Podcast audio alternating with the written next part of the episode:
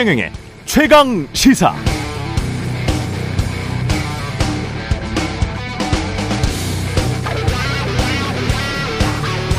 네, 지난 1월 2일 윤석열 대통령은 조선일보와의 인터뷰에서 북한 핵미사일에 대응하기 위해 한미가 미국의 핵전력을 공동 기획, 공동 연습 개념으로 운용하는 방안을 논의하고 있다. 이렇게 말했습니다.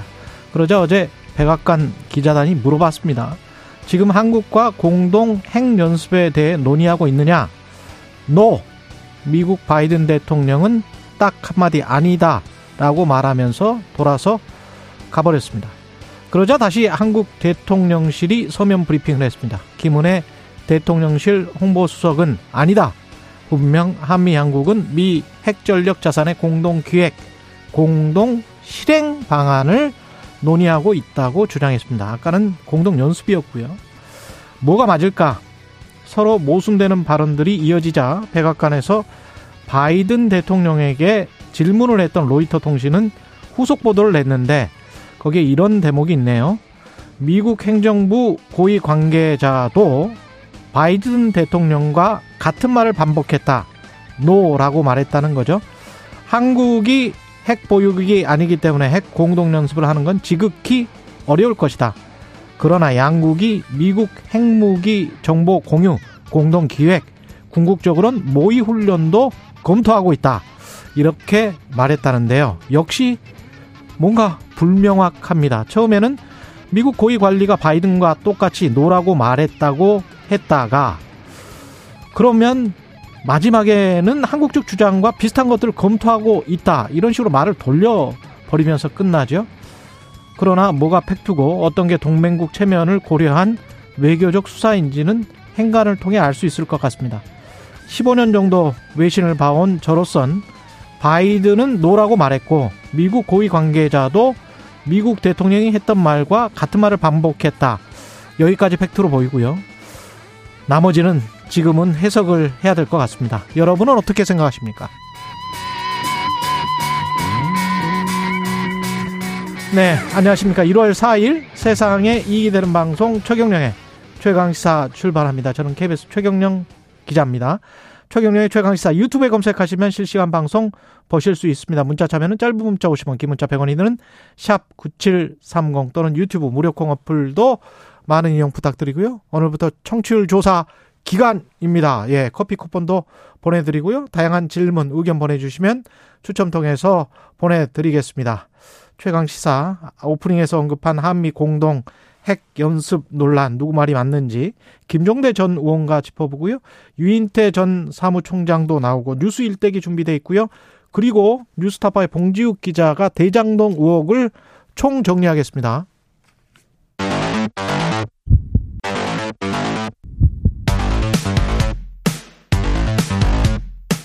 오늘 아침 가장 뜨거운 뉴스 뉴스 언박싱 자 뉴스 언박싱 시작합니다. 민동기 기자 김민하 평론가 나와 있습니다. 안녕하십니까? 안녕하십니까? 예, 국토부 업무 계획을 했는데 사실은 환경부도 같이 했는데 국토부만 뉴스에 나오네요.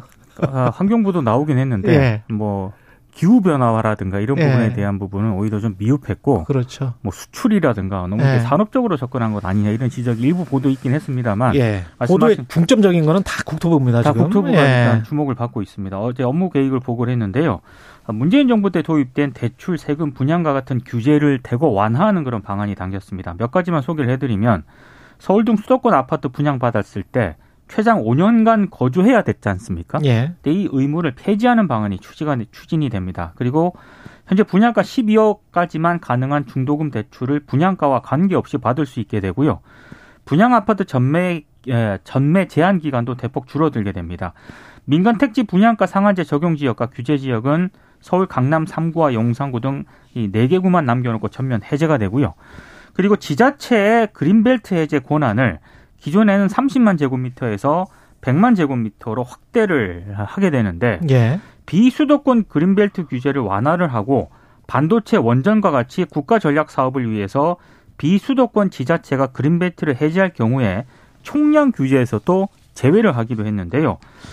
뭐 이렇게 국토부가 업무 계획을 한 것은 뭐 미분양도 증가되고 있고 건설 경기도 악화가 되고 있고 그래서 규제 완화 폭탄이라는 초강수를 둔 것으로 일단 보이긴 하는데 여전히 우려의 목소리도 한편에서는 나오고 있습니다. 금리가 높고 경기 침체 우려도 어 계속되고 있기 때문에 아마 당장 효과를 내기는 쉽지 않을 것이다 이런 전망도 예. 있고요. 또 하나는 오히려 지금은 세입자와 같이 약자 보호 대책이 더 필요한데 정부가 음. 너무 다주택자라든가 부동산 부유층을 위한 대책만 내놓고 있는 것 아니냐 이런 지적도 나오고 있습니다. 그러네요. 그러니까 좀 거칠지 않나 싶어요. 그러니까 오늘 뭐 이 신문을 쭉 보면은 그런 우려들을 많이 얘기를 합니다. 일단은 뭐 자칫 투기 세력을 부동산 시장으로 불러들이는 부작용이 우려된다. 또 남은 규제까지 한꺼번에 풀다 보면 자칫 나중에 뒷감당을 하기 어렵다. 이런 표현들이 나오는데 근데 저는 이제 언론이 좀 상수적으로 이제 접근하는 방식인 것 같고. 어, 맞습니다. 네. 예. 요런 얘기를 할 수 있겠지만 뭐 요게 핵심이라기보다는 그 당장 일어나지 않아요. 그렇습니다. 그렇죠. 예. 여러 가지 규제 하나 폭탄을 막 던졌는데 지금 말씀하신 것처럼 지금 이제 핵심적인 어떤 거래 절벽이나 이런 것들은 금리 문제에서 오는 것이기 때문에 이게 이제 효과가 기대한 만큼 미치지 못할 수 있다. 그러니까 지금 경착륙을 막아야 된다고 얘기를 하지만 그 경착륙의 문제를 뭐 가격을 일부 떠받치는 효과 이상의 것을 기대하기 어렵지 않냐 이런 반응이 나온단 말입니다. 그런데 음. 이게 예를 들면은 뭐 영원히 지속될 상황은 아닌 거잖아요. 물론 장기화 될 거지만 어제도 이제 어 말씀드렸듯이 장기화 될 수 있지만은 어 영원히 계속되지는 않는다라는 전제하에 어느 순간에 어쨌든 다시 뭐 부동산 시장에 뭐 온기가 돌아온다거나 하는 일이 있을 수도 있는데 그럴 경우에는 이렇게 규제 완화된 것에 이 이것에 대한 부작용이나 이런 것들이 그때 가서 이제 일어날 수도 있는 것이고 보통 이제 부동산 정책이라는 게 이렇게 규제 하나 이런 것들을 한다든지 여러 가지 대책을 시행하면은 당장 효과가 나타나는 거 아니지 않습니까? 그때 발생할 수 있는 부작용이나 이런 것들에 대해서도 생각을 좀 해야 되는 거 아니냐. 그렇죠. 그러니까 이게 쏟아 부은 규제 완화에 대한 어떤 그런 노력에 대비 거둘 수 있는 효과는 적고 나중에 일어날 부작용이라든가 이런 것들에 대한 우려 그리고 지금 여러 가지 논란을 키우는 거 이런 것들은 우려가 되기 때문에 좀 거친 접근이 아니냐 이런 좀 걱정이 생기는 건 또 사실입니다. 저는 기본적으로 뭐 금리나 시장 전반의 수요 측면에서 봤을 때 지금 현재 경제 심리를 봤을 때는 뭐 오를 것 같으면 사람들이 막 달려들잖아요. 그렇죠. 그런데 이제 내릴 것 같으면 아무래도 또 주저주저 하거든요. 금리도 높고 아까 말 민동기 기자 말씀하셨지만 경제 전반적으로 침체할 것 같으니까 아무래도 달려드는 사람들이 적다 음. 보면 그런 투기적 가수요뿐만이 아니고 실수요도 좀 줄어들 수 있을 것 같고 그런 측면에서 이게 이 정책이 얼마나 효과를 발휘할 수 있을지는 시장의 관점에서도 조금 미지수기는 합니다. 그러나 요거 한 가지만 딱 짚고 넘어갈게요. 문재인 정부 때도 그랬고 이명박 정부 때도 그렇고 박근혜 정부 때도 다 마찬가지인데요. 우리 언론이 그 금리를 비롯한 정부 부동산 정책, 금리 정책 이거는 정부의 정책이 아니고 중앙은행의 정책이죠. 각종 그 세계 경제 현안이랄지 이런 복합적인 요인들 있지 않습니까? 자가 보유율까지 합해해서 네, 네. 이런 거를 가지고 다각적으로 분석을 하는 태도를 가졌었으면 좋았는데 음. 그런 이야기는 전혀 안 하고 공급이 부족해서 집값이 오른다는 식으로 지난 5년 동안 맹렬히 이야기를 하다가 지금은 아 투기적 가수요나 이런 것들이 다 사라져 버리니까 공급은 똑같잖아요. 그렇잖아요. 그렇죠. 오히려 늘리면 늘렸지 뭐 줄어드는 음. 것도 없고 뭐 지난 5년도 마찬가지였습니다. 그리고 사실 통계적으로도 박근혜 정부 때보다 문재인 정부 때가 분양 승인한 게 훨씬 더 많고 완공된 것도 더 많아요. 서울 수도권 같은 경우에. 근데 그런 것들은 일, 다 그냥 무시해버리고 전체적인 경제 여건이나 이런 건 다 무시해버리고 그때는 또 아주 그냥 아비 교환으로 달려들었거든요. 공급이 부족해서 이런 것이다. 그 이런 어떤 그 단세포적인 접근을 정치적으로 활용하면서 이용하는 그런 방식 이거는 제발 좀 이제 그만했으면 좋겠어요. 국민의힘도 이제 집권을 해서 이제 좀 알았을 테니까 시장에서 어쩔 수 없는 측면이 충분히 있고 정부가 이럴 수밖에 없는 거는 저는 이해를 합니다. 근데 그러면 그때도 그렇고 앞으로도 정말 복합적인 요인들, 정말 장기적이고 중 장 단기적인 요인들까지 다 검토를 해서 이러이러합니다라고 국민들한테 설명을 하는 게 훨씬 정직한 태도인 것 같아요. 지금은 시기상조 예. 이런 얘기 하는 게 좀 어폐가 있을 수도 있는데 음. 나중에 정말 집값 폭등하고 부동산 투기 막 다시 벌어졌을 때 지금 규제 다 걷어낸 거 있지 않습니까? 이거 나중에 어떻게 할까? 돌리겠죠. 예, 이게 독이 될 수도 있거든요, 또. 그러니까 저도 두분 네. 말씀에 공감을 하면서 드는 생각이 그러니까 항상 네. 뭐 말씀드립니다만 그러니까 맨날 똑같은 거 할 거냐는 거예요. 이게 결론적으로 얘기하면은 지금 공급 만능론에 대해 이, 이 맹점에 대해서 말씀하셨는데, 음. 그러니까 지난 정권에서 그걸 엄청나게 이제 많이들 얘기를 했는데 예. 지금 지방의 미분양 얘기한단 말입니다. 그렇죠. 이, 이 언론 기사나 이런 걸 보면은. 그렇죠.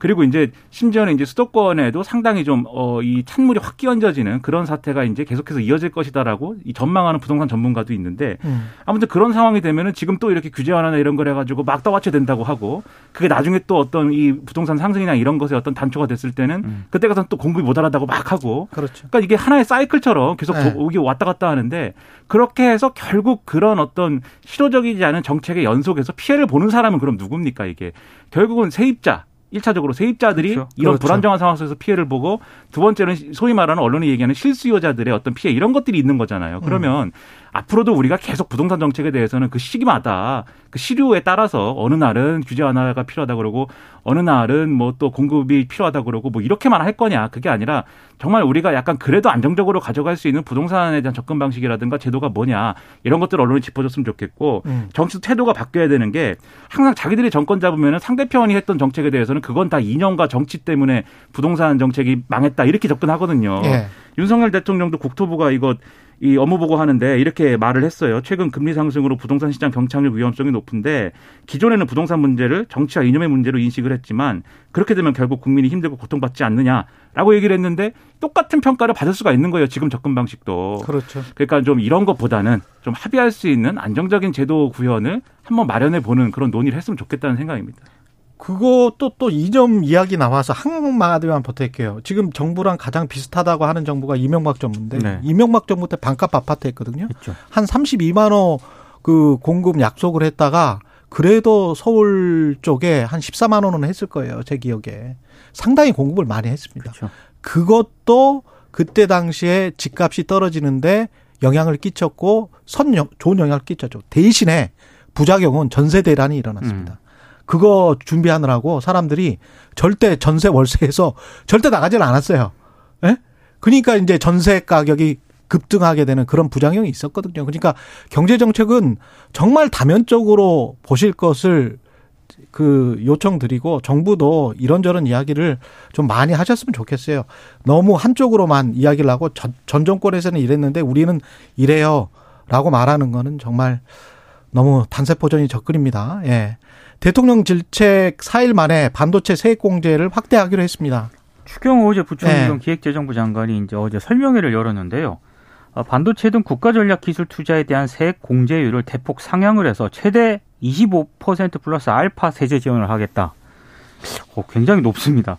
일단 정부가 대기업이 국가 전략 기술로 지정된 산업의 제조 시설에 투자할 때 적용하는 세액 공제율을 기존에는 8%였는데 이걸 15%로 높이기로 했고요. 이게 이제 퍼센테이지로 하면은 잘 안 와닿으니까 연간 10조 원 정도 투자를 하면 지금은 법인세 8천억을 감면을 하지만 앞으로는 1조 5천억 깎아준다는 그런 얘기입니다.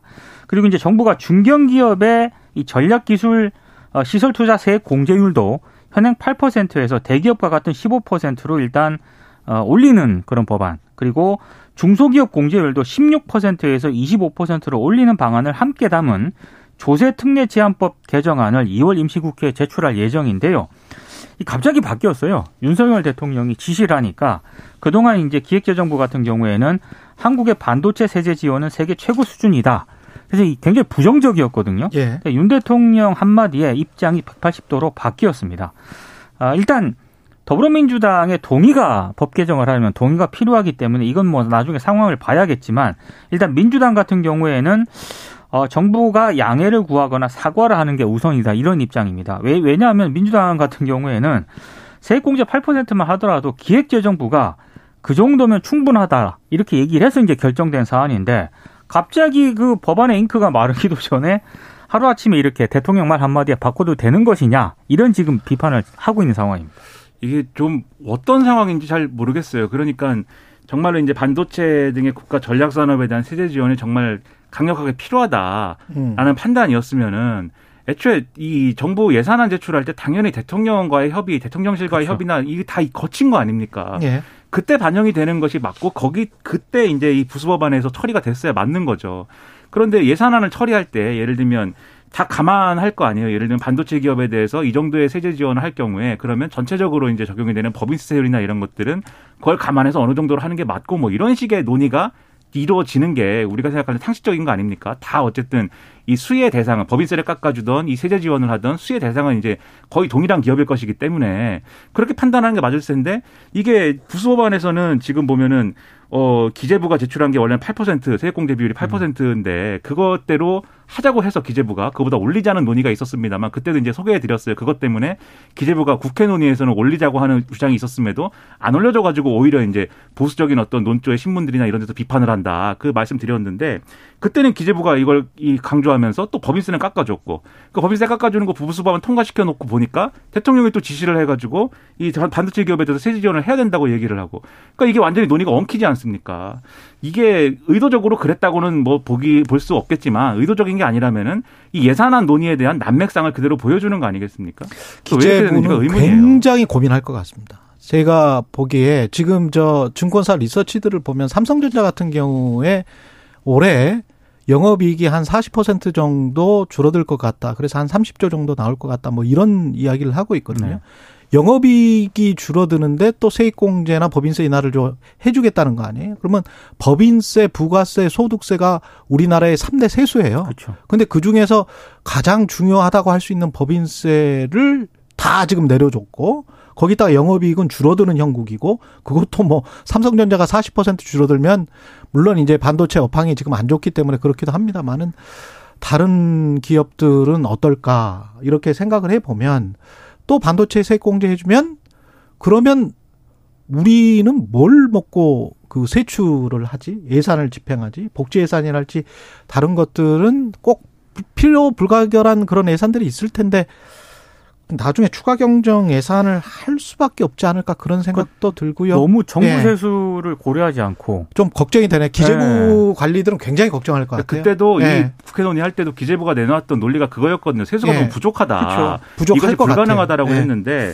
이렇게 된 게 왜인지가 의문이에요. 그러니까 2023년, 2024년 어떻게 될지 모르겠습니다. 이거 조금 걱정이 되네요. 그리고 바이든 핵 공, 그, 제가 오프닝에서 이야기했는데 이게 뭐가 맞는지 모르겠는데 이따가 김종대 전 의원이랑 인터뷰를 해볼 텐데 간략하게 소개를 좀 해주시죠. 네. 일단 뭐 앞에서 오프닝에서 다 설명을 했고요. 다만 이제 어 용어가 좀 정확하지 못한 측면 이것 음, 때문에 그것도 해, 있어요. 네, 해프닝이 발생을 했다라고 하는 게 일부 언론들이 지금 지적을 하고 있습니다. 네. 특히 어 용어가 다르지 않습니까? 조인트 엑서사이즈하고 예. 그렇죠? 다르죠. 지금 모의 훈련하고는 다르죠. 공동 실행, 예. 뭐 공동 연습, 조인트 엑세큐션 이것도 있었고요. 그렇습니다. 예. 공동 실행, 그래서 공동 연습. 언론들이 지적하고 있는 그런 문제는 예. 어, 지금 북한의 고도화하는 핵 능력에 대한 실효적인 대응 방안을 정교하게 마련을 해야 되는데 음. 대통령이 일부 언론과 인터뷰를 하면서 이런 발언을 한 것 자체, 그래서 이것으로 인해서 혼란과 불안이 좀 가중되고 있는 것 이 자체가 좀 온당하지 못한 처사다 이렇게 비판을 하고 지적을 있습니다. 한마디로 짧게 요약을 해드리, 음. 해드리면 그러니까 이게 확장 억제를 강화하자는 게 한미 간의 공동적인 어떤 결정인 건 맞다. 그런데 그것이 미국의 핵무기를 사용할 권한이나 이런 것들을 나누는 개념은 아니다. 음. 그런데 윤석열 대통령은 조선일보 인터뷰에서 실질적인 핵 공유에 거의 뭐 그런 효과를 실효적인 효과를 거둘 수 있는 방안이 될 것이다라고 평을 해서 음. 이것이 좀 혼란의 단초가 됐다. 그러면 윤석열 대통령은 왜 이런 발언을 했느냐? 지금 북한에 대해서 뭔가 강한 모습을 보여주는 것으로 국민들에게 뭔가 메시지를 전달하려고 한 것일 텐데 음. 이 섣불리 설익은 것을 이렇게 내놓아서 오히려 우리가 손해를 볼수 있는 상황이 있기 때문에 조심해야 된다. 이런 지적이 언론에서 나오고 있다는 겁니다. 설사 하고 있다고 하더라도 미국이 움츠러드는 효과가 있을 것 그렇죠. 같아요. 잘못하면. 네. 예. 뉴스 언박싱 민동기 기자 김민하 평론가였습니다. 고맙습니다. 고맙습니다. KBS 일라디오 최경영의 최강시사 듣고 계신 지금 시각 7시 39분입니다. 오늘 하루 이슈의 중심. 당신의 아침을 책임지는 직격 인터뷰. 여러분은 지금 KBS 일라디오 최경영의 최강 시사와 함께하고 계십니다. 네, 바이든 미국 대통령이 한국과 공동 핵 연습을 논의하고 있느냐는 질문에 노 아니다라고 답한 것을 두고 해석이 분분한데요. 관련해서 군사 전문가시죠. 김종대 연세대학교 통일연구원 객원 교수 예, 전 의원 모셨습니다. 안녕하십니까? 네, 안녕하세요. 예, 예. 신년 인터뷰에서 했던 발언은 한미가 윤석열 대통령은 이렇게 말했습니다. 한미가 미국의 핵 전력을 공동 기획 공동 연습 joint planning, joint exercise 이 이렇게 이야기를 했어요. 예. 예. 어, 그리고 미국도 긍정적으로 검토하고 있단 말도 덧붙였죠. 미국도 상당히 긍정적 입장. 예. 예. 그런데 이 이야기를 좀 쉽게 풀어서 이야기하자면은 네. 미국이 자신들이 갖고 있는 핵무기에 대한 접근권, 또 소유권, 사용권을 한국에 일부 제공한다는 얘기입니다. 어. 이 말을 그대로 해석한다면요. 그대로 해석하면 예. 어, 전혀 가능성 없는 얘기죠. 이건 참모가 뭐 잘못 적어줬거나 아니면 윤 대통령이 잘못 이해하는 것으로 볼 수밖에 없는데요. 예. 사실은 그 이렇게 그 미국의 핵에 대해서 우리가 공동 기획, 공동 연습을 하려면은 음. 이 굉장히 한미 관계 혁명적인 변화가 필요합니다. 예. 우선은 그 한미 간의 핵 공동 기획 그룹이 있어야 되거든요. 예. 이건 뭐 아무나 핵 전쟁 그 계획 세우고 기획할 수는 없는 노릇 아닙니까? 예. 그런데 그런 어떤 공동 기획 그룹 이게 나토에서 운영하고 있는 핵 공동 기획 그룹 MPG라고 하는 게 있죠. 한미 간에 합의가 돼야 되는 거고요. 예. 어, 두 번째는 한미 간에 그 핵을 전담하는 핵 사용 연합군이 창설돼야 됩니다. 음. 일반 전투부대 핵탄두를 제공할 수는 없는 거 아닙니까? 예. 거기에는 핵 사용에 대한 특별한 인가를 받은 전문 요원만 어, 핵전쟁을 수행할 수 있거든요. 예. 그래서 모든 핵보유국은 별도의 전략 핵군을 보유하고 있습니다. 아무 전투원, 아무 부대나 핵을 사용할 수 있는 건 아니란 말이죠. 아. 그러면은 이 핵전쟁 공동 연습을 하려면은 한미 공동 핵군을 창설해야 되는데 아. 이게 가능하냐는 거죠. 그러면은 뭐 한국군의 전투기나 잠수함이나 미사일에 미국이 핵탄두를 그냥 줄 수 있겠습니까? 음. 지정된 어떤 그 전력이어야 되고 미국의 핵 사용 코드를 인가받은 전문 요원들로 편성을 해야 되는데 이건 별도의 핵군을 창설하는 거거든요. 음. 이런 조치들이 다 그 충족이 돼야 가능한 얘기지. 그냥 그 한미 간의 그 핵 공동 연습이라는 건 있을 수가 없다. 물리적으로 불가능한 얘기고 이런 사전 절차, 사- 어떤 주체, 방법 이런 것들이 한미 간엔 단 한 개도 합의된 게 없습니다. 예. 아니 한 근데 개도. 대통령은 뭘 무슨 보고를 받고 그러면 이런 이야기를 했을까요? 그러니까 지금 대통령이 착오를 일으킨 건 뭐냐면은 예. 작년 9월에 한미 간에 two plus two라 그래가지고 한미 확장 억제 협의회가 개최된 적이 있어요. 예. 여기에서 그동안에 미국이 한반도에 공약한 그, 어, extended deterrence, 즉, 예. 확장된 억제력 제고에 예. 그 예, 연습도 하고 정보 공유도 하고 실행력을 높인다는 합의가 이미 나왔고, 아. 그 다음에 작년에 그 한미 연례 안보 협의회, 예. 그 국방장관 회담에서도 비슷한 공동 성명이 나왔어요. 그러면은 이게 핵전 핵에 대한 사용권과 소유권을 우리한테 제공한다는 얘기냐? 음. 아니거든요. 그거는 저 확장된 억제력에 대한 합의는 이미 2005년 노무현 정부 때 한미 간에 합의된 것이고 예. 그동안에 그 꾸준히 한미가 발전시켜 와서 특별한 게 아닙니다. 이거는 기존의 합의에 대한 동어 반복이자 음. 거기에 대한 약간의 어떤 개선책을 담은 내용이지 사실은 그 핵사용과는 무관한 거거든요. 그러면 확장 억제 전력이라는 게 최대한 가면은 늘 뭐 항공모함을 배치한다든지 아니면 자주 온다든지 그런 횟수나 기간에 관한 문제를 의미를 하는 겁니까? 확장 억제 전략은? 그러니까 우선 전략 자산의 전개를 예. 보다 좀 실효성 있게 하고 음. 그 다음에 그 한미 연합 훈련을 강화하고 예. 그러면서 그 미국의 어떤 그 변함없는 공약을 어, 재확인한다 이 뜻이지. 예. 그 저기 핵무기를 뭐 아시아에 전진 배치한다거나 예. 또는 어떤 적극적인 핵사용 의지를 담은 새로운 계획을 작성한다거나 음. 심지어는 뭐 한미 간에 공동 연습을 한다거나 예. 이런 합의는 아니란 말입니다. 그러니까 그렇군요. 이런 걸 착각하면 안 되는 거고 예. 기존의 합의는 한반도 유사시에 미국이 핵우산을 제공하는 어떤 전시의 미국의 행동을 담은 정치 공약에 불과한 거거든요. 예. 이런 것들이 마치 평시에 이미 핵전쟁 수행을 모의 연습하고 준비하고 있다. 이렇게 오인을 해버리면 음. 이거 대단한 착각이자 망상이다. 군사적 망상이라고밖에 볼 수 없어요. 관련해서 로이터 통신 기자가 질문을 하니까 백악관 출입 기자단 중에 한 명인데 질문을 하니까 네. 바이든 대통령이 no 하고 이렇게 딱 돌아서는 모습을 저도 봤는데 그 이후에 이제 대통령실이 우리는 이런 거를 진짜 하고 있다 논의하고 있다라고 김은혜 홍보수석이 이야기를 했어요. 그리고 네. 난 다음에 백, 백악관의 고위 관계자가 음. 아, 이 비슷한 내용을 동호 반복을 하면서도 그러니까 아니다라고는 하는데 하지만 검토하고 있다. 근데 검토하고 네. 있는 내용이 좀 한국에서 발표한 내용과 비슷한 것처럼 보이게 해줬거든요. 그러니까 아니, 한미는 근데- 정보 공유 강화, 비상계획 확대, 모의 훈련을 검토하고 있다. 이 워딩이 나왔단 말이죠. 이거는 어떻게 보세요? 아니 그러니까 자꾸 이렇게 여러 가지 돌려서 말할 게 아니라 예.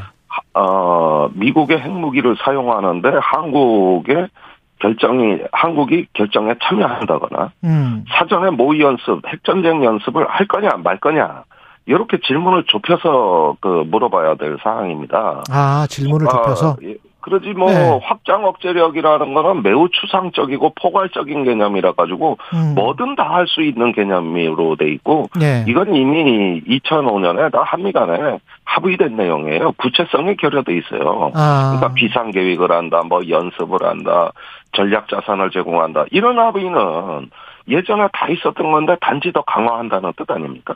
그러니까 한미가 다른 얘기를 하고 있는 거고. 네.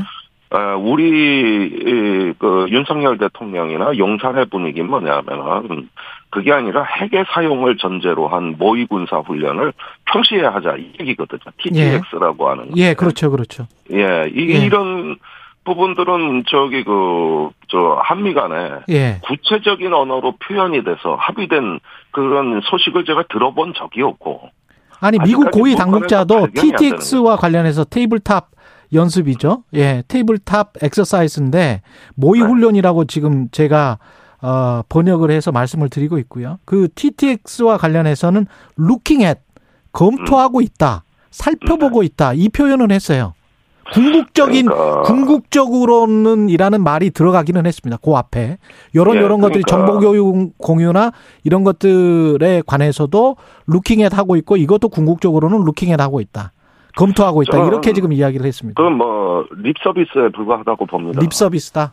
예, 예. 왜 그러냐면은 지금 바이든이 미국 내에서 공화당으로부터 가장 공격받는 대목이 뭐냐면 예. 핵, 핵 현대화 계획에 대해 소극적이다. 음. 푸틴은 2천 개가 넘는 전술핵을 갖고 있는데 바이든은 여기에 관심이 없다.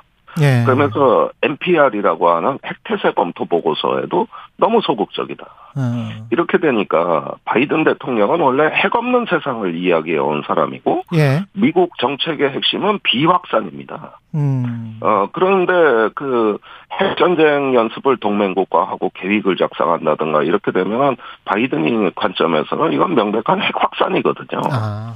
그래서 그 어떤 가치 규범상 예. 일단은 인정할 수가 없고 예.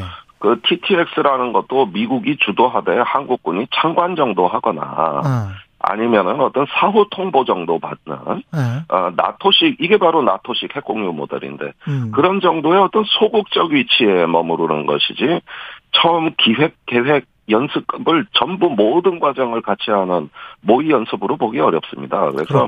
예. 한국이 하도 졸라대니까 음. 그럼 검토는 해보자 이렇게 음. 하면서 사실상 핵에 관한 하는 미국의 독점권을 그대로 유지하는 방향으로 처리할 것으로 예상이 됩니다. 립 서비스다. 북한 이야기 좀 해보죠. 북한이 네. 600mm 초대형 방사포를 공개를 했는데 네. 이게 어떤 의미입니까?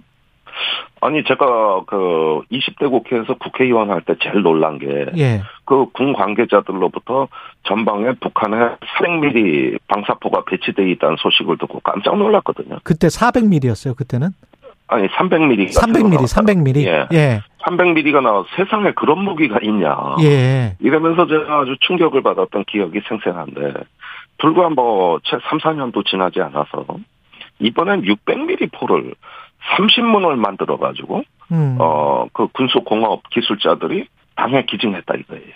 어. 근데 이 600mm라는 거는 보니까 400km 정도 사정거리를 날아가고 그다음에 전술핵 무기를 탑재할 수 있고 또 이동식 발사대에서 발사할 수 있고 허. 그다음에 저공으로 날아오기 때문에 레이더 탐지가 어렵고 이게 다 충족되는 무기거든.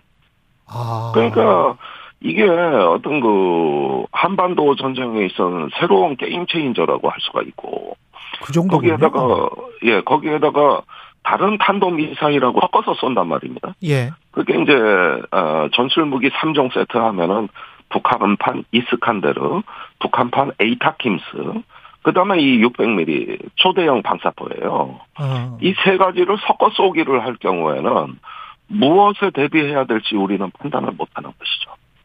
탄도 미사일을 요격할 것인지, 어. 그러네. 방사포에 대비할 것인지, 그리고 대비하는 방법이 다 다릅니다. 패트리어트 같은 어떤 요격 미사일로 탄도 미사일을 방어할 것인지, 그러네. 아니면 이스라엘제 아이언돔이라고 하는 네. 어, 이런 어떤 무기를 갖고 방사포에 대비해야 될 것인지, 그 각각이 천문학적 재정이 필요하죠.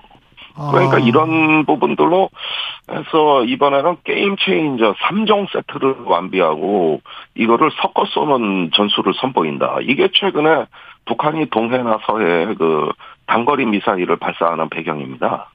북한은 계속 이렇게 위협적으로 한국을 압박할 것 같습니까? 어떻게 보세요? 그러니까 이제 북한의 열병식이 예정돼 있을 때 예. 그 저는 뭐 1월에 할 거라고 봅니다만 그렇죠. 예. 이러한 신종 무기를 열병식 때 선보이고 어. 그다음에 31일 날 지난해 마지막 날에 검수 사격을 진행했는데 예. 그 성능의 신뢰성을 검증해가지고 그걸 공개해버리고 그다음에 실전 배치된데 이제 김정은 위원장이 시찰이 되고 이렇게 되면은 대한민국 군대의 작전 계획을 지금 다 재검토해야 될 판이에요. 큰일이군요. 이것도. 예. 예. 그리고 한 가지만 더요. 우크라이나 전쟁 같은 경우에 지금 러시아 군인이 뭐 러시아 군인 러시아 쪽 발표로는 뭐 최소 63명, 이쪽 저 우크라이나 쪽 발표로는 400명 이렇게 나오더라고요. 이게 네. 지금 어마어마한 사상자가 나오고 있는 것 같은데 전쟁의 네. 양상이 지금 이게 어떻게 돼가고 있는 거죠? 예, 그 우크라이나 군이 정보 작전에서 러시아를 앞서는 것 같습니다. 정보전에서. 예, 예, 그래서 일단은 정확하게 러시아군의 그 주둔 위치를 파악하고 맞아요. 있었다는 것이죠. 예. 이게 이제 미국이 제공한 스타링크 위성 체계하고 음. 그다음에 상업위성이 제공하는 관측 영상을 예. 어, 미국의 국가정찰국 NRO가 분석해서 우크라이나 군대에 제공하는 시스템입니다. 그렇군요. 그러니까 정보가 그 판단에서 앞서고 있고 그래서 휴대폰 감지를 할 수 있었구나. 예. 그렇습니다. 그러니까 뭐 우버 택시의 앱으로 군사 작전을 해치워 버리니까요. 예. 어, 그런 부분들의 정보 작전, 그 지휘 통제에서 앞서고 있고 두 번째는 원래 어, 우크라이나 동부에서는 러시아군이 제공권과 병력 수에서도 앞서고 있었는데 예. 이, 이 비교 우위도 사라져가고 있습니다. 그러네요. 이렇게 되면 동부 지역에서 우크라이나군의 겨울 전쟁에서 대대적인 반격이 가능한 것으로 보여지고 음. 또 젤렌스키 대통령은 더 큰 야심, 즉 크림반도 회복까지도 꿈꾸고 있단 말이에요. 예. 그렇게 되면 이번 겨울 전쟁이 매우 격렬해질 것이다. 그다음에 종전 협정이나 정전 협상에 대한 전망이 다소 멀어진다. 그러면서 장기 소모전으로 갈 가능성이 커진 것이죠. 김종대 연세대학교 통일연구원 개건 교수였습니다. 고맙습니다. 감사합니다. 예. KBS 1라디오 최경련의 최강사 1부는 여기까지고요. 잠시 후 2부에서는 유인태 전 국회 사무총장 만나보겠습니다.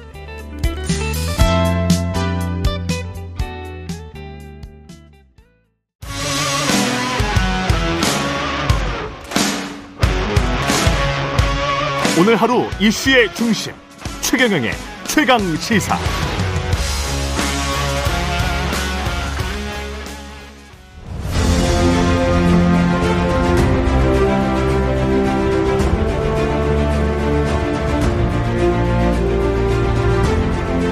네, 올 한 해 우리 정치가 나아갈 방향을 모색하는 시간입니다. 새해를 맞아서 준비한 신년 특집 2023년 정치의 길을 묻다. 오늘은 유인태 전 국회 사무총장 모셨습니다. 안녕하세요, 총장님. 예, 안녕하세요. 예, 새해 복 많이 받으십시오. 예, 복 많이 예. 잘 지내셨죠? 예. 예. 한 해를 전망을 하려면 지난해 2022년을 좀 돌아봐야 될 것 같은데 윤석열 정부가 탄생을 한 게 2022년입니다. 몇 점 주시겠습니까? 그 뭐 점수가 있나요? 100점 만점에. 예. 아니, 그럼 뭔 점수를 줘요? 그 저- 저- 줄 점수조차가. 아, 줄 점수가 없다. 아니, 그래도 뭐 60점이면 뭐 낙제점 D 음. 이하, 뭐 50점, 뭐 그냥 마이너스입니까? 마이너스. 많이, 많이. 아, 나 어쨌든 뭐, 그, 예. 그, 저기, 여론조사에서 나오는, 그, 뭐, 그게. 30, 그러니까 30점에서 하여튼 뭐 40점? 낙제점은 낙제점이죠. 낙제점? 예. 예. 예. 뭐, 왜 그렇습니까? 왜 낙제점입니까? 정치인 출신으로 보시기에는. 그 도대체 아직 그 정치인 윤석열이 아니고 예. 검사 윤, 윤석열로 보였잖아요. 그동안 행동해온 음. 게. 예. 어떤 측면에서 좀 구체적으로 말씀을 해주시면 검사 윤석열 여전히 검사 윤석열이다. 그렇죠. 그러니까 우선 대, 대통령은 제 제일 큰 기능이 예. 국민을 통합시켜야 되는데 음. 아직까지 뭐 야당 인사하고는 한 번도 만난 일이 없, 없지 않습니까? 되고 음. 나서. 예. 그, 그, 가령 문재인 대통령도 보세요. 그 당선돼서 처음에 청와대 뭐 원내대표들인가 다, 다섯 명을 예. 상춘제에서 그, 맞아, 오찬을 하고 음. 뭐또 당선되자마자 맨 처음에 야당 당사부터 찾아가고 그랬잖아요. 예.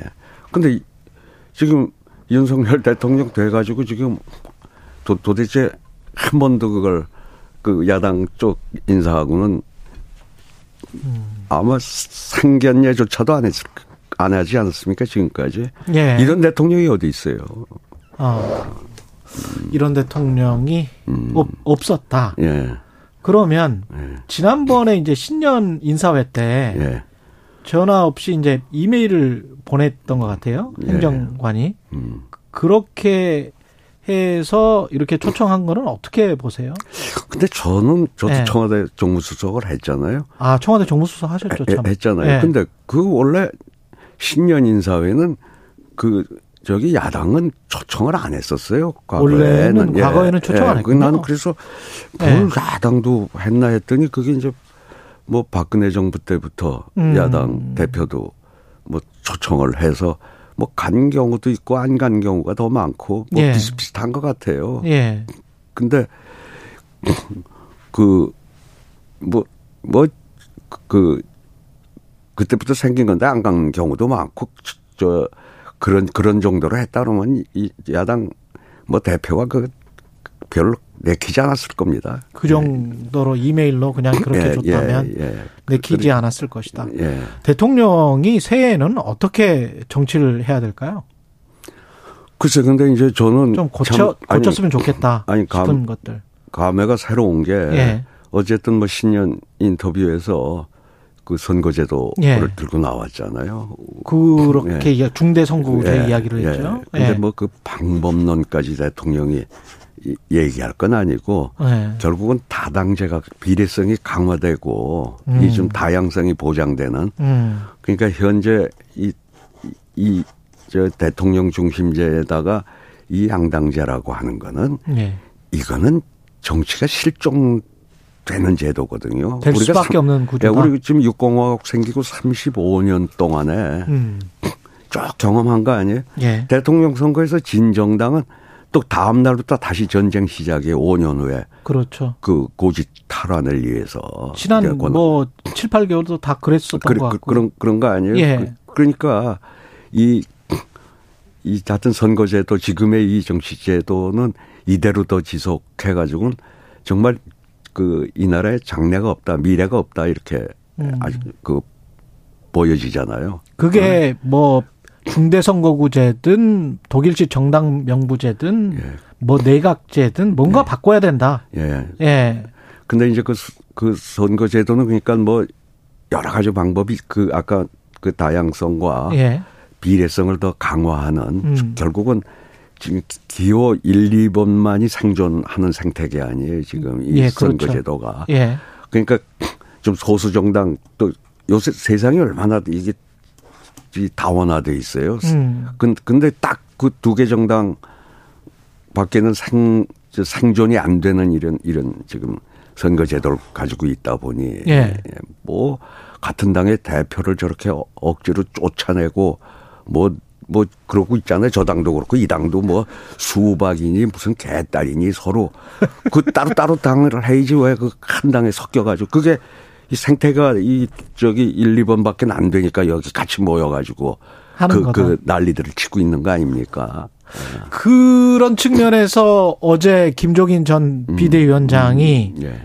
중대선거구제든 뭐든 간에 기득권 정치인들이 지금 국회에 있기 때문에 본인들이 뭘 할 수는 없을 것이다. 사실상 불가능하다. 현실적으로는 그 이야기 하나 하고 양당은 뭐 어쩔 수 없는 지금 현재 상황이기 때문에 뭐 내분이 있고 뭐가 있더라도 분열되지 않고 그냥 갈 것이다. 국민의힘도 민주당도 그렇게 예측을 하시던데 어떻게 그러니까 보십니까? 지금의 선거제도에서는 네. 그대로 가지. 이번 뭐- 이런 선거제도에서는 그대로 갈 수밖에 없다.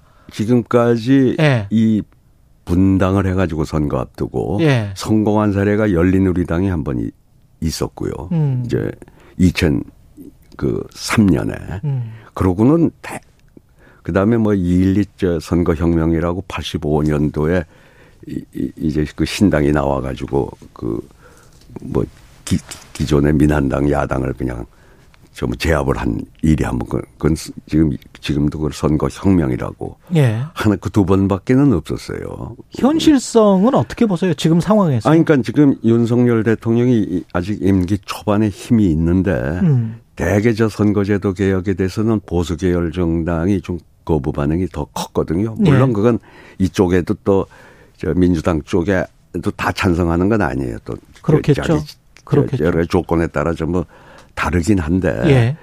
근데 그 어쨌든 저- 저랬고 민주당 입장에서는 음. 우선 이재명 후보 시절에 음. 대표가 아니로 대통령 후보 시절에 예. 저 정치 교체를 하겠다고 해서 의- 의원 총회에서 저 결의까지 했고 아, 그랬네. 예. 그 그리고 또 지난 그러네. 전당대회 때그 음. 결의를 또 했어요. 이 정치 교체를 예. 하겠다고 하는. 그 정치 교체가 결국 정계특위 아닌 그러니까 그거- 정, 그거 교체가 선거제도 바꾸는 선거제도 게 바꾸는 거죠. 정치 개혁인 예, 거죠. 정치 개혁이란 권력 구조. 바꾸는 거 그러니까 미- 민주당은 물론 안에 이해관계가 의원들이 다 다르겠죠. 예, 다르겠지만은 네. 일단 민주당에서 명분상 저거 반대를 못 한단 말이죠. 음. 그렇게 하겠다고 후보 시절에 음. 해서 의원 총회가 했고 전당대회에서 음. 더군다나 결의까지 해- 해놓은 사항이란 말이죠. 지금 국회의원들은 분명히 본인의 지역구 그 다음에 본인의 당선 여부 그 다음 그 2024년 예. 선거 그것만 신경 쓰면서 이게 뭐가 나을까 비례대표를 강화시키는 게 나을까 뭐 권역별 비례대표 아니면 중대선거구 그거 가지고 이제 굉장히 계산을 하지 않을까요? 글쎄 그러니까 지금 예. 뭐그 그러니까 꼭 뭐 이 다양성과 비례성이 강화되는 선거제도라는 게 중대 선거구만 있는 건 아니니까. 음. 아니니까. 그러니까 이제 대통령은 원래 후보 시절에도 이 공약을 했고 음. 또뭐 저번에 국회의장하고 만찬 때도 그 개헌 얘기를 김진표 의장이 꺼내니까 예. 이, 이게 이게 이 정치 개혁도 해야 된다 이 선거제도. 예. 그때도 또 이 얘기를 그러니까 이, 지금 유- 윤석열 대통령은 이거는 갑자기 튀어나온 건 아니고 음. 오래된 이제 지론이었던 것 같아요. 예. 그 그러니까 그러니까 지금 아직도 힘이 있는 음. 대통령이니까 어느 때보다 좋은 기회를 맞았죠 이 선거제도 어느 개혁에. 때보다 좋은 기회. 뭐 그걸 이해관계 때문에 뭐그 현실적으로 불가능하다고 전망하는 분도 계실지 모르지만 음. 저는 사실 이 감회가 새로운 게 예. 20년 전에 꼭 2003년에 예. 노무현 대통령이 대통령에 당선돼서 음. 그첫 국회 시정연설을 4월 2일인가해요. 2월 25일 날 예. 취임해서 그때 그, 그 시정연설에서 이 한 특정 우리 지역 주의가 아직도 뭐 강고하니까 음. 특정 지역에서 한 정당이 뭐 3분의 2 이상을 얻- 못 얻게 하는 이 선거 제도를 고쳐 주신다면 음. 이제 내년이 총 2004년이 총선이니까 네. 내년 선거에서 어 이기는 다수 다수당 내진 다수 연합에게 총리 추천권을 드리겠다고 제안을 해요. 아. 그, 그 2000, 2003년에. 예. 그래가지고 저는 이 그때 야당이 된 그 당명이 그때는 뭐 민자당인가 그, 그 한나라당 한나라당인가 예. 하여튼 거기하고 이- 이 선거법 협상을 몇 달간 했던 당사자예요 제가. 아, 그렇군요. 예. 그러니까 참 감회가 그러니까 어떻게 보자면 이 선거제도 개혁은 그 노무현의 꿈이죠. 음. 그 노무현의 꿈이 요번엔 좀 이루어질래나 하는 어떤 설렘 같은 것도 있어요 저한테는. 근데 그 예. 분명히 이제 명분이나 가치는 아까 말씀하신 표의 등가성, 비례성 예. 말씀하셨고 그다음에 다양성 예. 이거 국민들 모두가 다 찬성을 할 겁니다. 이 가치에 관해서는. 그렇죠. 그렇죠. 근데 이제 그 이해 타산이라고 해야 되겠죠. 어떤 정치적 그 제도 하에서 정치적 결과가 나오는데 아, 중대선거구제는 누구한테 유리하고 권역 별 비례대표제는 어떤 당한테 유리하고 독일식 정당 명부제는 어떤 당한테 유리한 게 아마 이미 컴퓨터처럼 다 돌아가서 결과표를 가지고 있을 텐데 뭐 어떻게 보세요? 시뮬레이션이라는 게 시뮬레이션은 별게 없습니까? 그 정확하지 않은 게요. 네. 우선 선거제도가 생태계가 바뀌면 예. 정당 생태계가 예. 기호 1, 2번만이 살아남는 게 아니라면은 음. 우선 정당들이 분화가 돼요. 아, 그렇지 않겠어요? 그렇죠. 그, 그 아니 그러고 네 예를 명도 들어 뽑히고 그러면. 예, 예, 그러면 예. 아니 그 지금 유승민 그 전 대표나 예. 이준석 대표나 이 사람들이 지금 어떻게 윤석열 대통령 저당하고 어떻게 함께 가겠어요? 지금 지금으로서는 거기 아니면 갈 곳이 없으니 그러니까. 그- 그런 거고 예. 또이 민주당 쪽도 그뭐그 수박이니 뭐뭐 개딸이니 서로 그 고만들 쌈 쌈박질하고 따로따로 살림 차려야죠. 원래 정당이라는 게 뜻을 같이 하는 동지들 간에 하는 건데 음. 저게 이준석과 지금 그, 유승민. 그 당의 유승민이 그 사람들하고 동지라고 요새 보여집니까? 아. 그 그러니까 예. 그 저기 이 정 이 정치 생태계가 완전히 달라지죠. 그리고 선거제도 바뀌면은 그러면 온건보수, 강경보수, 온, 뭐 온건진보, 뭐, 저, 그냥 진보, 뭐 이런 네. 식으로 이렇게 좀 네 당, 다섯 당 이렇게 나뉠 수가 그, 있다. 그, 렇게 그렇게 돼야 또 건강해지고요. 우리 그렇게 예, 우리 돼야? 정, 정, 치가 예. 그렇군요. 어떻게, 그, 그래서 저는 그는 20년 전에 음. 그때는 이제 저쪽에 카운터파트가 홍사덕 돌아가셨지만 예. 홍사덕 원내 총무였어요. 기억나네. 그러고 예. 사무총장은 그 이재호 지금 그 예. 공무원이 그, 그 당시 사무총장이었어요. 근데 뭐 주로 음. 이제 이거는 원내 총무하고 주로 협상을 할 일인데 그 두 사람은 지역이 그때 은평이고 강남, 을이고 다 서울이었거든요. 예. 이거 선거제도 개혁에 둘은 상당히 아, 아, 아주 환영을 하는 입장이었어요. 그렇군요. 근데 이제 당에 가서 주로 자기네 텃밭 영남 출신 의원들한테 뭔 소리냐 해가지고 설득을. 그래서 저는 그 당시에 이게 실현 가능성이 아주 희박하기 때문에 음. 아예 낮춰서 제안을 한 게 대도시만 하자. 아, 대도시만 만 하자. 그러니까 그러면은 우선 영남에서도 음. 나머지는 관계 없고 부산, 대구, 울산 세 군데만 광역시만 좀 하자. 광역하자. 그리고 어. 이제 수도권에는 이 4인 이상 뽑는 왜 여기 소위 위성도시라고 안양, 뭐 안산, 수원, 부천 전부 뭐 3명, 4명 예. 뭐 이렇게 뽑잖아요. 음. 저 지금 지금은 이제 그 고향까지 음. 이렇게 하면 예. 여기 하고 3명 이상 뽑는 지역구 하고 예. 그다음에 이제 광역시만 하자. 어. 그러면 의석수가 그 당시엔 한 242석인가 지역구 의석이 있을 때 음.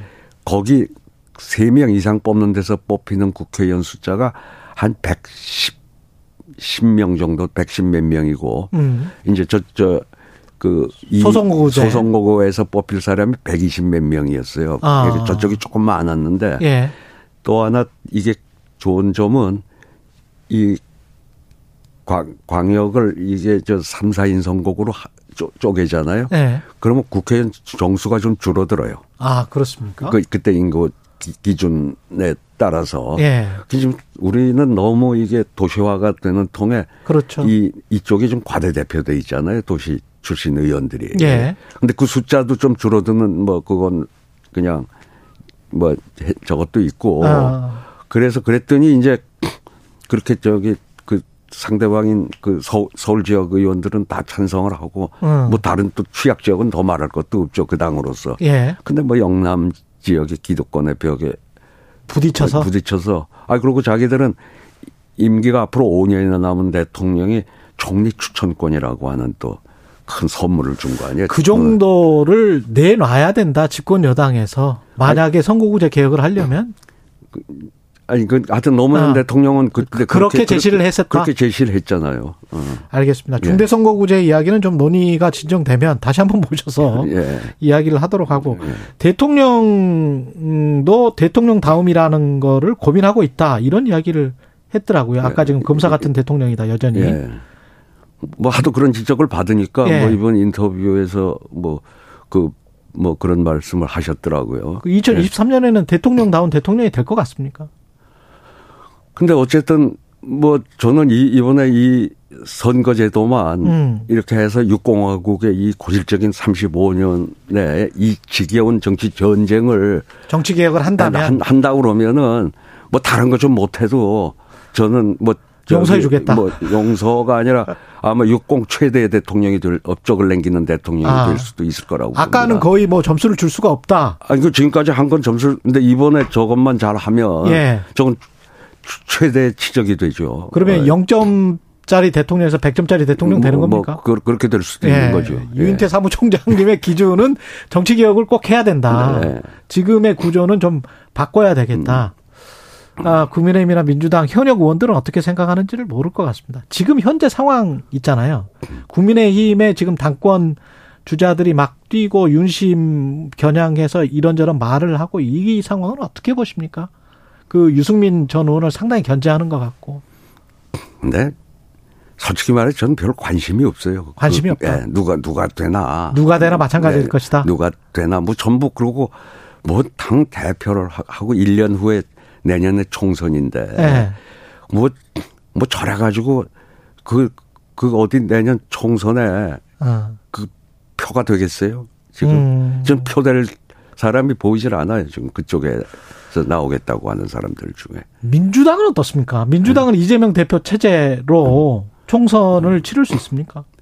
그건 두고 봐야죠. 이제 뭐 결국 지금 사법 리스크가 음. 리- 그 어떻게 전개가 되는지. 전개되는 걸 좀 봐야죠. 예. 그 민주당 의원들도 다- 다들 지금 뭐 저렇게 보고 있는 거죠. 어, 시나리오를 생각하지 않을까요? 뭐 불구속 기소 기소되는 상황, 기소되는 그냥 구속 기소되는 상황 음. 또는 뭐 다른 근데 그 지금 이제 측, 측근 뭐 아주 측근이라고 하던 사람들이 김용 정진상. 예. 구속이 돼 있잖아요. 예. 근데 저것도 본인들이 지금 부인하고 있는데 음. 그 우선 측근들이 확실히 어떤 비리가 확인돼 돼, 된다고 치더라도 음. 비록 그 이재명 대표는 뭐 결백하더라도 예. 그랬다 하더라도 그 도의적 책임은 져야 될 거라고 저는 보는데 그 김용 정진상의 어떤 혐의가 인정된다면 음. 그러면 그렇잖아요. 그러면 네. 도의적 책임, 정치적 책임은 져야 된다. 좀 져야 안 되겠어요. 어떤 식으로 져야 될까요? 그 그래가지고 저기 대표직을 계속 유지할 수가 있- 있을까요? 그 아. 측근들이 그렇게 했다고 치면. 근데 문제는 음. 지금 뭐 허위 사실이니 뭐 김문기 씨를 알았네 몰랐네 하는 허위 사실 그 허위- 공표 혐의 또- 뭐 또- 기소된 또 거. 예. 뭐 성남 FC, FC. 가지고 유, 저기 이재명 대표의 정치 생명을 하려고 하는 거는 어. 국민들이 그렇게 잘 쉽게 수긍은 좀 잘 안 할 거라고 보여져요. 아, 그러니까 예, 사안별로 근- 근- 성남 FC랄지 뭐 허위사실 공표 네. 혐의랄지 이런 거는 정말 좀 작은 사건이고 그거. 결국 대장동이랄지 대장동이나 뭐 변호사비 대납, 변호사비 저 대납이랄지. 뭐 그런 데서 예. 무슨 결정적인 거. 근데 그, 그렇게 유능하단 검사들이 지금 달라붙어서 조금 문제까지 저 저는 뭐 수사를 몇 년을 더 하려고 하는 건지 음. 그 아직까지는 뭐 확실한 뭐가 나온 게 없지 않습니까? 아. 그러면 가정을 이렇게 한번 해보죠. 대장동 의혹과 관련해서 뭐 정진상이나 아, 김용이 네. 어, 지금 말씀하신 대로 뇌물이나 정치자금을 수수를 했다. 검찰이 주장하는 대로. 그런데 그건 이재명 당대표와 상관이 없는 걸로 결론이 났다. 대장동도 무혐의다라고 하면 그럼에도 불구하고 정치 도의적인 책임은 져야 된다. 그러면 이재명 당 대표의 정치 생명 어, 그거는 뭐 정치 생명까지는 아니래도 예. 저, 저, 적어도 그 측근이라고 그러고 음. 또 이재명 대표가 결백을 믿는다고 그러고 음. 계속 그 사람들이 저 뭐, 뭐 압수수색 들어오고 또 저기 소환당할 때 예. 옹호를 해왔잖아요. 비호를 했, 했잖아요. 아, 본인이 그리고 옹호해왔다. 심지어 당까지 나서서 당 예. 대변인이 뭐, 음. 뭐, 검, 검 조작이니 어쩌니 했잖아요. 근데 이제 그게 그 확실하게 그 비리가 혐의가 인정이 된다고 하면은 음. 저 적어도 저기 이재명 대표는 그 도의적 책임은 좀 져야 되겠죠. 그러면 문희상 전 국회의장이 말씀하신 것처럼 토끼도 굴을 세 개는 판다. 예. 플랜 B, 플랜 C를 민주당이 어떤 플랜 B, 플랜 C를 준비를 해야 됩니까? 아, 그건 뭐 그런 뜻으로 한 얘기가 아니라, 아니라고 뭐 하는데 왜 거기다가 또 빗대가지고. 아니 뭐 보도는 뭐 또 그렇게 돼 있어 제가 좀 잘못 알았을 수도 있, 있습니다만은 하여간 그대로 해석을 한다면 그 굴을 파야 됩니까 지금 파놔야 됩니까? 아니, 근데 예. 닥치기 전에 예. 어떻게 될지 모르는데 아직은 전부들 아마 관망들을 할 거예요. 그 이게, 이게 어떻게 돼가나를. 음. 근데 그 그런 와중에 뭐 뭔 뭔 뭔, 뭔 준비가 되겠어요. 근데 닥치고 나면 또 그 정당은 다 그 길을 찾게 돼 있어요. 닥치면 예, 어떤 닥치면- 굴이든 팔 것이다. 예, 팔 거라며. 아, 미리 팔 필요가 없다. 예. 예. 지금 남북 관계 관련해서 이제 윤석열 대통령이 핵 그 굉장히 좀 강조를 하고 국민의힘 의원들도 핵을 강조를 하고 남북 대치 상황이 좀 격화되는 것처럼 보여지는데 그래도 문제가 없다라고 생각을 하고 있는 것 어, 같습니다. 이렇게 이제 압박을 하면 힘을 통해서 평화를 구축할 수 있다 이렇게 생각을 하는 것 같은데 이런 스탠스는 어, 괜찮습니까? 글쎄, 자꾸 그좀 대통령은 하여튼 어- 어쨌든 국민을 불안하게 해서는 안 되잖아요. 예. 안 되는데 뭐 북에 대해서 그 저 또 저쪽이 또 말본세를 한마디를 해도 어디 참 듣기 고약스러운 말만 하잖아요. 뭐 음. 북쪽에서 그러니까 여기서도 뭐 그렇게 좀 그 말 말 말의 전쟁에서도 지면 안 되겠다 그래서 강하게 하는지는 모르겠는데 뭐 그런 건 저기 대변인이나 정당 대변인이 몰라도 대통령이 직접 나서서 음. 저러는 거는 어쨌든 국민들이 이러다가 잘못하면 뭐 전쟁 나는 거 아니야 하는 예? 예. 이제 불안감을 줄 필요는 없지 않습니까? 그렇죠. 예. 예. 아까 민주당 이야기 하다가 마무리를 못 지으신 것 같아가지고 민주당 같은 경우는 새해 어떻게 해야 될까요? 뭐 우선은 이 대통령이 지금 그 민주당은 원래 장 대, 대선 시, 와중에도 아까 말씀드린 대로 음. 이 정치 교체를 하겠다. 음. 그리고 또 김동연 지금 지사하고 같이 저 이, 이재명 음, 그 당시 후보가. 후보하고 예. 단일화를 하면서도 이걸 또 약속을 하고 단일화를 한 거라고요. 정치 교체를. 아, 정치 교체를 약속을 예, 하고. 정치. 그러니까 그 지금 더 과연 이제 저쪽 국민의힘이 이, 이 이쪽에서 뭐 얘기를 해봐야 예. 듣겠냐 했는데 지금 대통령이 우선 이 얘기를 들고 나왔으니 음. 뭐 이거는 그래서 저는 윤석열 대통령이 좀 새해는 말이죠. 음. 그, 그 육공학 일의 최대 지적이 될 수 있는 이 선거제도를 개혁하는데 예. 하려고 그러면 협치 없이 그 할 수가 없다. 할 수가 없잖아요. 예. 그리고 또 3대 개혁을 뭐 노동연금 일단은 교육. 예, 예, 그걸 하겠다고 교육. 그랬잖아요. 예. 그 전부 협치 없이 어떻게 합니까? 야- 음. 야당과 이재명 그 대표의 사법적인 문제가 드러나면 드러나는 대로 예. 아니면은 만나서 음. 머리를 맞대야 된다고 생각을 해요. 빨리 머리를 맞대고 협치를 이 해라. 지금 대통령 그 저 실제로 역할할 수 있는 게 얼마 안 가요. 음. 그한이 저기 중간 그거 또 돌면 하프라인 돌면요 힘 빠져서 총선이 일종의 정권 그- 그- 심판 뭐 그, 그렇다고요. 그러니까 예. 지금 할 수 있는 기회는 앞으로 한 이- 이제 총선 때까지밖에 없어요. 없다. 예. 총선은 어떻게 전망하세요? 만약에 그 바뀌지 않는 선거제도라면 또 이- 이렇게 어떤 팽팽하게 돼버릴까요? 그건 뭐 우리- 우리는 뭐 정치는 생물이라고 그러니까 예. 그때 가서 어디가 더 죽수냐 뭐 여기에 달려 있는 거니까 지금 지금 전망하기는 뭐 그렇습니까? 예. 근데 뭐 한국 정치는 결국 어디가 더 죽을 예, 쓰느냐입니까? 뭐 그, 그렇죠. 그렇죠. 어디가 더 마이너스냐? 아니 누가 잘해서 지금 저 표 얻는 경우가 있어요. 상대방이 잘못해가지고 예. 민주당이 지난 21대 총선에서도 저쪽이 저 광화문에만 나가가지고 뭐 태극기 부대하고만 대표가 놀, 놀다 보니 거기서 같이 단식하고 뭐 이러다 보니까 예. 어부지리로 이렇게 된 거지 뭐 그때 무슨 조국을 옹호하고 뭐 한 게 뭐 그거 잘했다고 표줬나요? 음. 민주당이 만약에 윤석열 대통령이 그렇게 협치를 뭐 강조하면서 태도 전환을 한다면 예. 예. 민주당은 당연히 뭐 그걸 받아들여서 그 그래이죠. 당연히 그래이죠. 협치할까요? 예, 그, 그럼요. 당연히 예. 그럴 준비는 아 민주당은 원래 돼 있다. 이재명 대표 되자마자 예. 그 만나자고 몇 번 했는데 예. 뭐, 뭐, 뭐, 하여튼 어쨌든 한 번도 그 저쪽에서 콜이 없었잖아요. 대답조차 음. 없었잖아요, 거기에. 예. 그, 그래, 요청에 대해서. 국민의힘 어제 김종인 저 전 비대위원장 국민의힘에 인물이 없었기 때문에 윤석열 검찰총장이 됐다. 어, 그런 식으로 이야기를 하더라고요. 대통령이. 민주당은 임, 임, 그러니까 예. 우리, 이 그동안에 예. 소위 육공화국 들어와서 예. 이 정치 불신이 그 강화되다 보니까 예. 하여튼 국회의원 몇 번 한 사람은 다 못 쓸 인물이 돼 버리거든요. 아. 국회가 제 기능을 못하고 예. 하여튼 계속 쌈, 쌈만 해왔으니까 또 쌈을 해서 그 상, 상대방을 악마화 시켜야 다음에 정권을 가져오니까. 그러네요.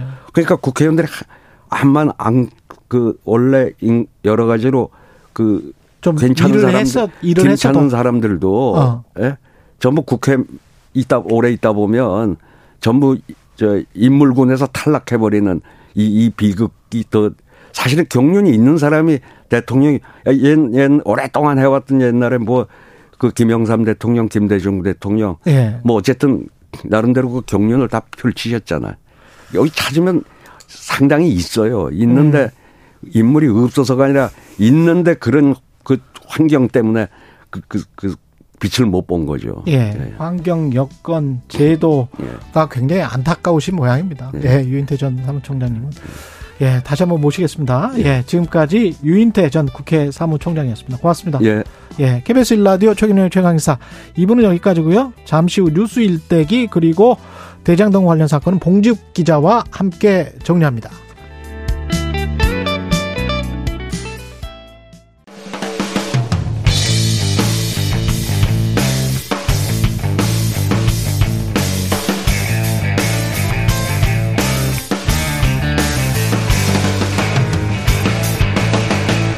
최경영의 최강 시사.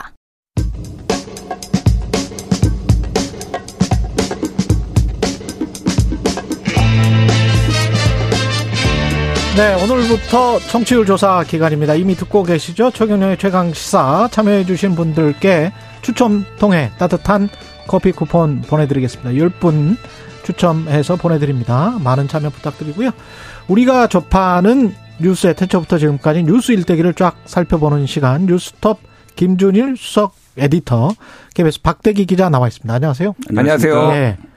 뉴스톱 대표에서 김준일 수석 에디터 이름이 좀 길어지면서 왠지 좀 더 있어 보이는 것 걸로 바뀌었네요. 길면 있어 보이는 거 하나가 있고요. 네. 또 하나는 네. 회사에서 네. 대표 이름 달고 나가서 네. 대통령 좀 까지 마라. 야당 대표 좀 비판하지 말라. 이런 아, 회사에 리스크로 온다. 이런 강- 언론인의 냄새가 더 많이 나는 예, 예. 수석 에디터. 그런 강력한 요청을 받아서 제가 아. 바꾸기로 했습니다. 나는 언론인이다. 예, 예. 김수석이라고 부르면 좀 높은 분이 더 되신 것 같아가지고. 에디터 저희는 뭐이 이제 정도면 김수석으로 예. 이제. 에디터는 편집국장이에요. 네. 뭐 예. 수석 치프 에디터가 사실은 편집국장, 보도국장이란 뜻입니다. 그러- 예, 그렇죠. 예, 예. 예, 여기까지. 예, 자랑은 여기까지. 선거구제 개편과 관련해서 윤석열 대통령이 조선일보 인터뷰에서 이렇게 치고 나왔는데 어떤 맥락이었을까요?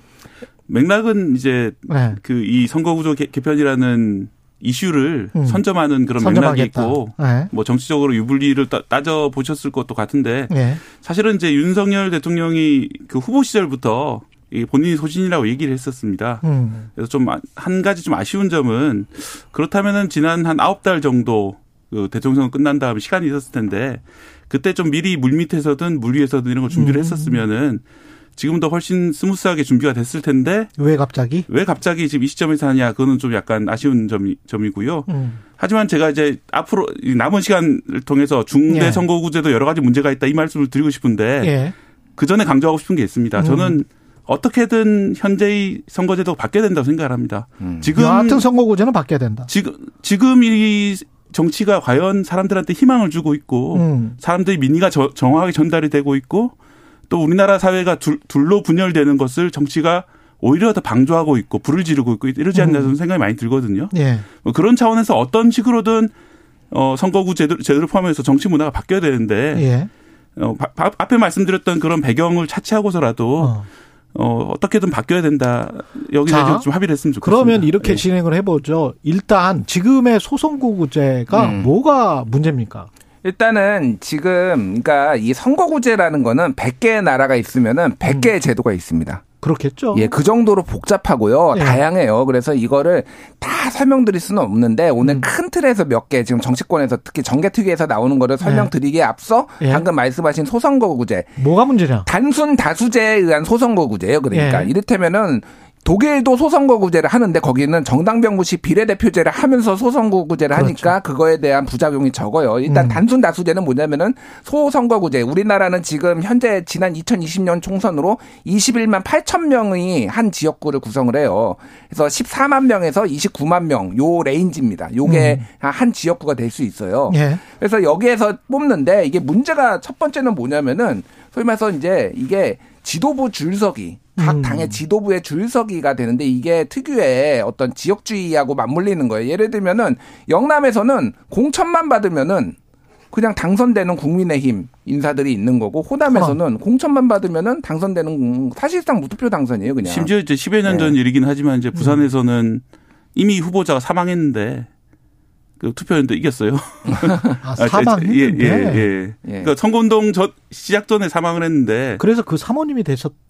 아, 되지 뭐 나중에 이제 야, 다시 선거 열려, 열리는 예. 그런 식으로 됐는데요. 언뜻 언뜻 기억이 예, 예. 그렇게 나는데. 예. 그런 식으로 돼서는 이제 사실 선거라는 게 요식행위가 돼버리고 음. 특히 이제 뭐 수도권에서는 다를 수 있습니다. 그런데 이제 호남이라든지 영남에서는 뭐 그 선거 자체보다는 그 전에 공천을 누가 받느냐에 음. 따라서 그렇지. 결과가 나와버리는 이런 일이 벌어지게 되고요. 공천 받으려면 줄 서게 되고. 예, 그런 일 때문에 일을 좀 막자. 그래서 이제 소- 소선거구제를 개혁하자 이런 얘기가 나오는 겁니다. 몇 예. 개만 더 말씀드리면은 그래서 아까 유인태 총장님이 얘기했잖아요. 지도부의 줄서기, 예. 눈치 보기가 있었고 또 하나는 이제 국회의원이 거의 시도 의원이에요. 구의원 같이 합니다. 예를. 들면은 의정보고회를 하는데 예. 막다 쪼개놨잖아요. 제가 이번에 지하철역에 어, 비를 안 맞게 뚜껑을 덮었습니다. 이런 거를 의정 보고회에 막 올려요. 그러니까 이거 도의원, 시의원들이 하는 일을 왜 국회의원이 하는지 모르겠어요. 그러니까 이거를 뭐 이를테면 다 쪼개 강남 가불병 이렇게 아. 했- 있잖아요. 세 개구가 있거든요. 그렇죠. 그럼 가불병끼리 도 싸웁니다. 어디에 뭐를 유치를 하느냐가를 가지고 자기들끼리 또 싸워요. 제가 좀 한 단적인 사례를 예, 말씀드리면 제가 이제 지역에서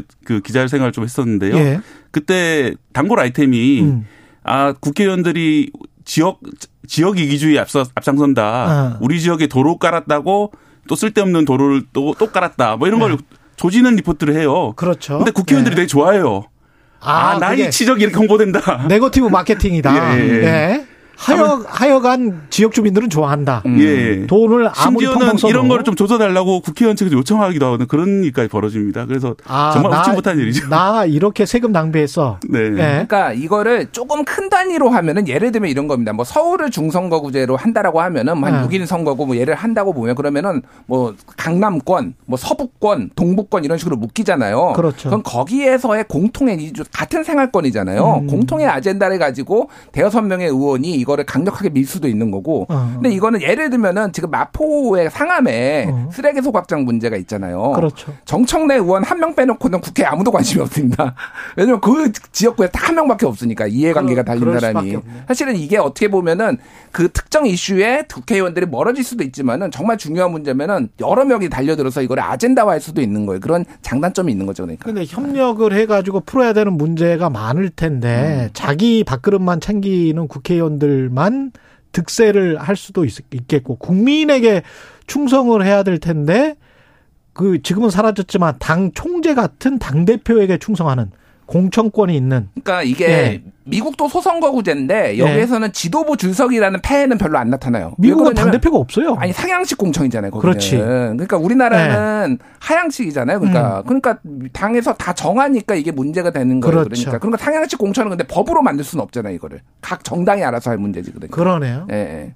그래서 선거구를 이렇게 중대선거구제로 바꿀지 또는 권역별 비례대표제를 할지 아까 말씀하신 독일식 정당 명부제를 할지 각각의 제도를 만약에 개혁을 하면 어떤 장단점이 있고 어떻게 바라봐야 되는 거예요? 일단 지금 법안이 예. 발의된 거를 몇 개를 소개시켜 드릴게요. 지금 예. 정개특위에서 논의 중인 선거법 개정안은 크게 보면은 세 가지 부류로 나 아니 네 가지 부류로 나오네요. 음. 그 여당안 국민의힘에서는 원래대로 정, 어, 정, 그 연동형 비례대표제 폐지하고 음. 원래대로 하자. 소선거구제 이게, 예, 그냥? 이게 지금까지의 대통령이 말하기 전까지 지금까지의 주장이었어요. 국민의힘 예. 주장이었고 야당은 복잡한데 첫 번째는 위성 정당 방지법을 민영배 의원, 강민정 의원이 냈는데 예를 들면 이런 겁니다. 지역구 의석수의 50% 이상 추천 정당은 비례대표 의석수 50% 추천 의무화. 한마디로 얘기를 하면은 민주당이 음. 더불어시민당 만들었는데 자기는 비례대표 추천 안 하면서 빠져버렸잖아요. 정당 혼, 혼선 안 주기 위해. 그랬죠. 그, 저, 자유한국당도, 그 미래통합당도 마찬가지였잖아요. 근데 무조건 추천하라는 거예요. 이러면은 최소한 이런 식으로 꼼수 정당, 위선 정당이 안 만들어지는 거. 음. 그리고 비례대표 투표용지에 아예 비례대표 후보를 배출하지 않은 정당의 기호와 이름도 기재를 해라. 그냥. 음. 아예 안 내더라도. 예. 예, 그런 식으로 하는 건 위성정당 방지법이 하나가 있고 또 하나는 권역별 비례대표제 도입을 하는 거예요. 이게 예. 김두관 의원, 이상민 의원, 김영배 의원인데 권역별 비례대표제는 크게 나라를 이를테면은 뭐 어, 대구 경북 아니면 부울경 음. 아니면 뭐 서- 서울 그리고 인천 경기 강- 강원 이런 식으로 묶은 다음에 비례대표제를 이 권역 내에서 뽑는 겁니다. 근데 아. 이것도 이제 개방형이냐 폐쇄형이냐에 따라 다른데 이런 식으로 좀 가자 어. 비례성을 높이기 위해 예. 그래서 이거는 이제 지역구 의원을 조금 줄이고 비례대표를 늘리는 거예요. 예를 들어 김영배 의원 안 같은 경우에는 지역구 220, 권역별 비례대표 110명. 어. 그래서 330명으로 30명 증원하자 뭐 이런 게 있고 또 하나는 중대선거구제가 지금 나오는 게 그렇죠. 이탄희 의원, 박주민 의원, 김상희 의원 등등인데 그다음에 이탄희 의원 같은 경우에는 행정 권역별로 하자. 예를 들면 수원에 음. 다섯 명의 국회의원이 있거든요. 음. 이거를 왜 가불명정 뭐 이렇게 다 나누느냐. 한꺼번에. 한꺼번에 수원인만 수원을 다섯 명 뽑아라 그러면은 음. 뭐 이런 식의 이제 얘기들 뭐 이런 게 그러면 나오는 수원 거죠. 같은 경우 1, 2, 3, 4, 5등까지는 다 되는데 음. 그게 정당이 혼합될 가능성이 있겠네요.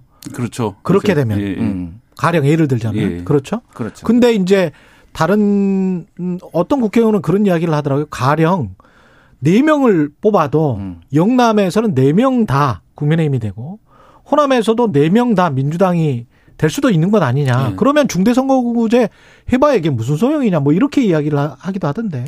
그래도 약간은 좀 달라질 수 있다라는 게 음. 어, 지금 사실 기초의회 의원 같은 경우에는 이미 중선거구제를 하고 있거든요. 한 예. 선거구에서 두명 또는 세 명 정도 뽑고 있는데 뭐 그렇게 뽑아봤더니 실제로 영남에서 민주당 의원들이 꽤 조금 있고 뭐 이런 식으로 이제 조금씩 바뀌, 바뀌고 있고요.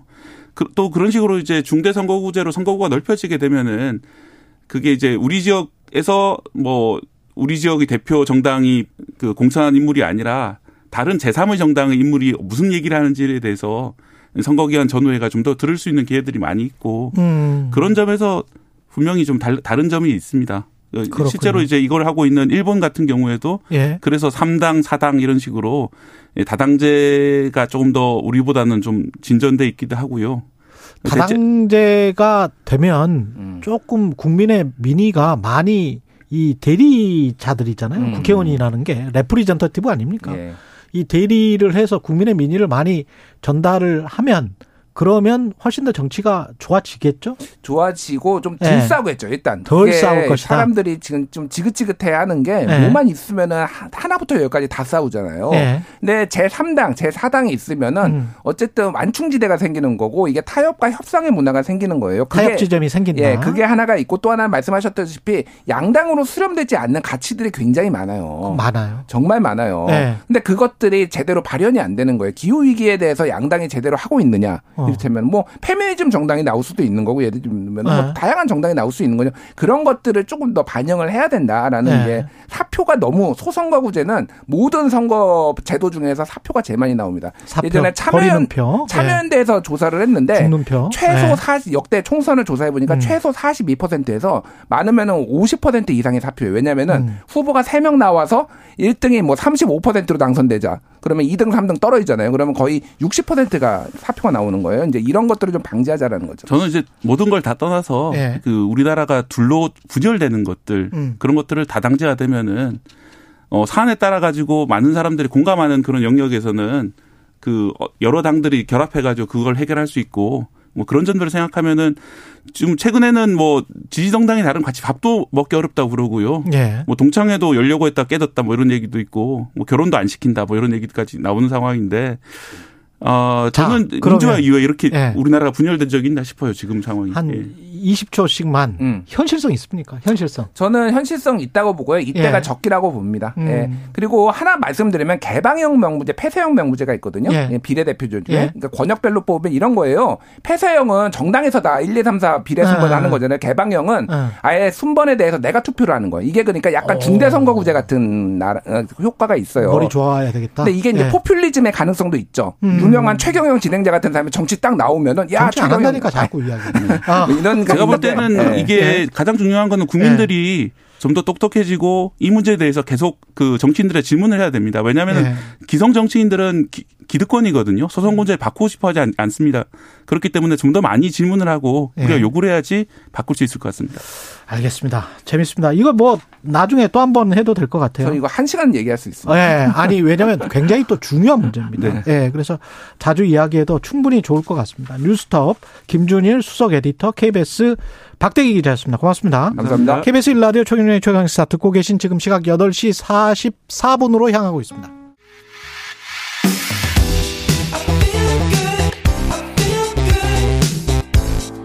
세상에 이익이 되는 방송 최경영의 최강 시사 네, 성남 FC 후원금 의혹과 관련해서 검찰 소송에 불응했던 민주당 이재명 대표 오는 10일에서 12일쯤 검찰에 출석하는 방향으로 일정을 조율하고 있다고 합니다. 새해에는 검찰이 이재명 대표를 직접 겨냥한 압박 수위가 한층 높아질 것 같은데요.